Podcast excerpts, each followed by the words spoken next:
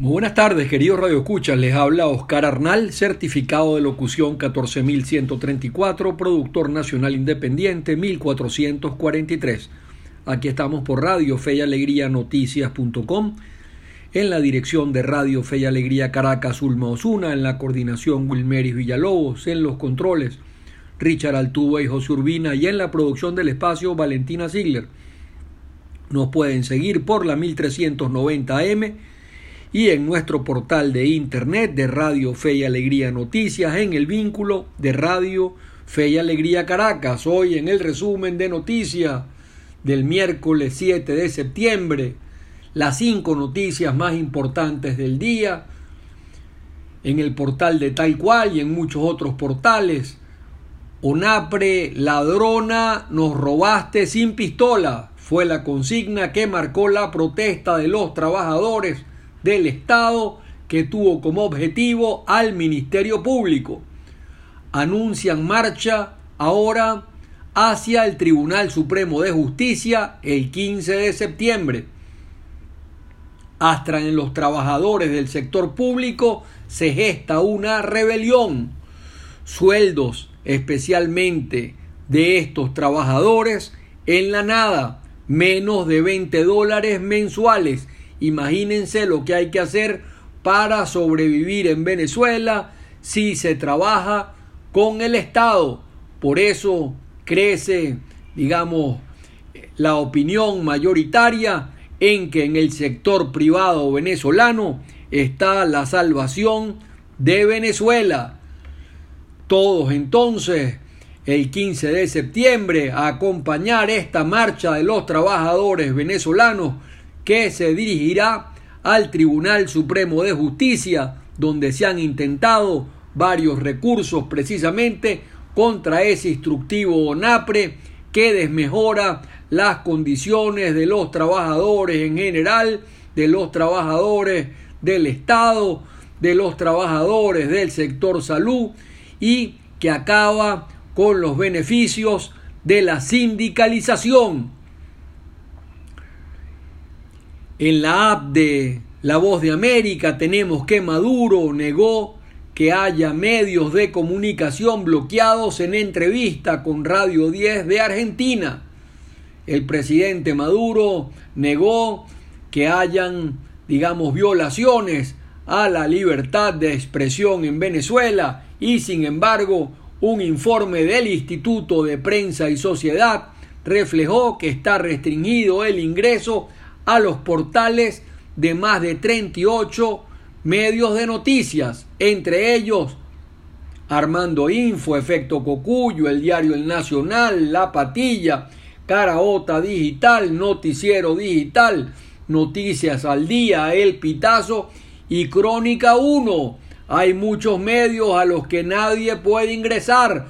Traten de hacerlo desde su teléfono, desde su tableta, desde su computadora y simplemente la página se pone en blanco.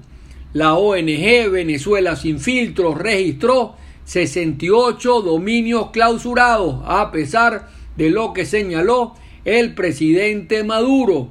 La libertad de prensa en Venezuela está en veremos, severamente restringida, especialmente en esos portales de Internet.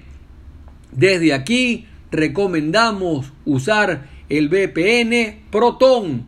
Lo tenemos y tenemos el link en nuestras redes sociales, en Twitter, arroba Oscar y también en Facebook. Desde ahí pueden bajar ese VPN que evitará la censura.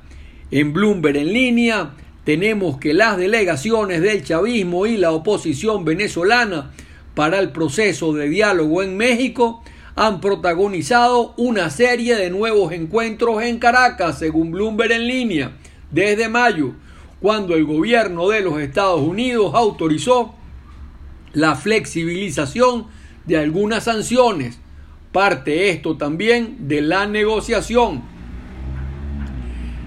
digamos, se han hecho una serie de negociaciones en Venezuela, ya alrededor de 10 procesos de negociaciones y todas terminan en incumplimiento por parte del gobierno. Esa es la realidad. Negociaciones solo serán útiles, definitivamente, si se llegan a dar unas elecciones en Venezuela como las que no hemos tenido, unas elecciones transparentes, justas, libres, con observación internacional.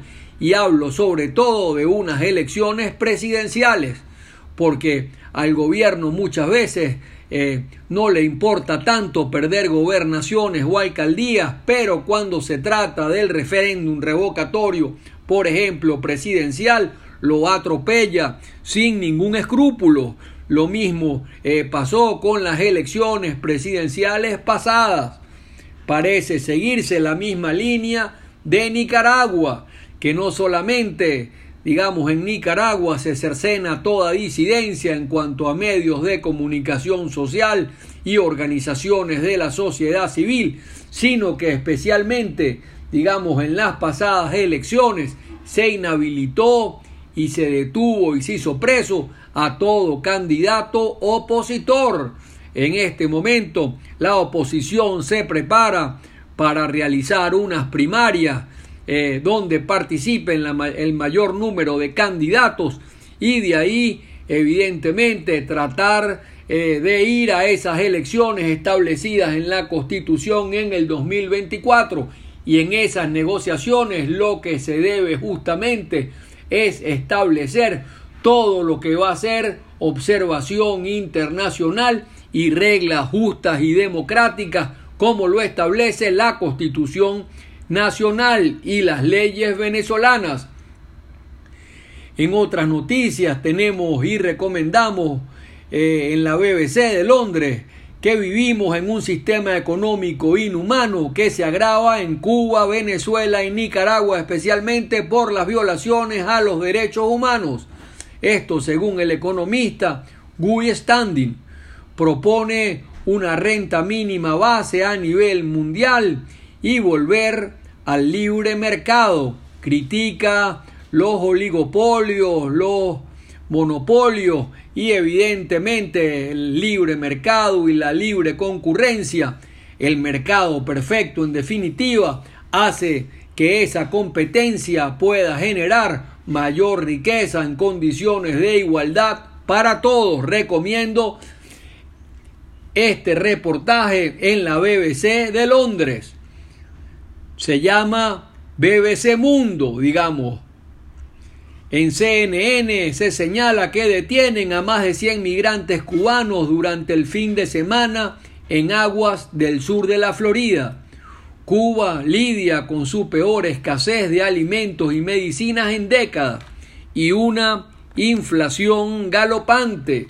Ya, digamos, las máximas autoridades eh, cubanas eh, reconocieron, inclusive el propio Fidel Castro antes de morir, que el sistema era inviable y eso lo ha demostrado la historia.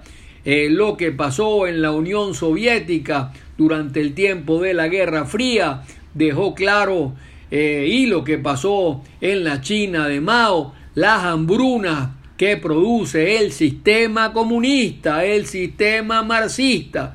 Cuando se trata de aplicar esto, como se trató de aplicar con mucho estatismo en Venezuela, el fracaso fue atroz. Ahora en Venezuela tenemos un paquete más bien de ajustes eh, que tiene asfixiado a los trabajadores por los salarios de hambre igual a los pensionados.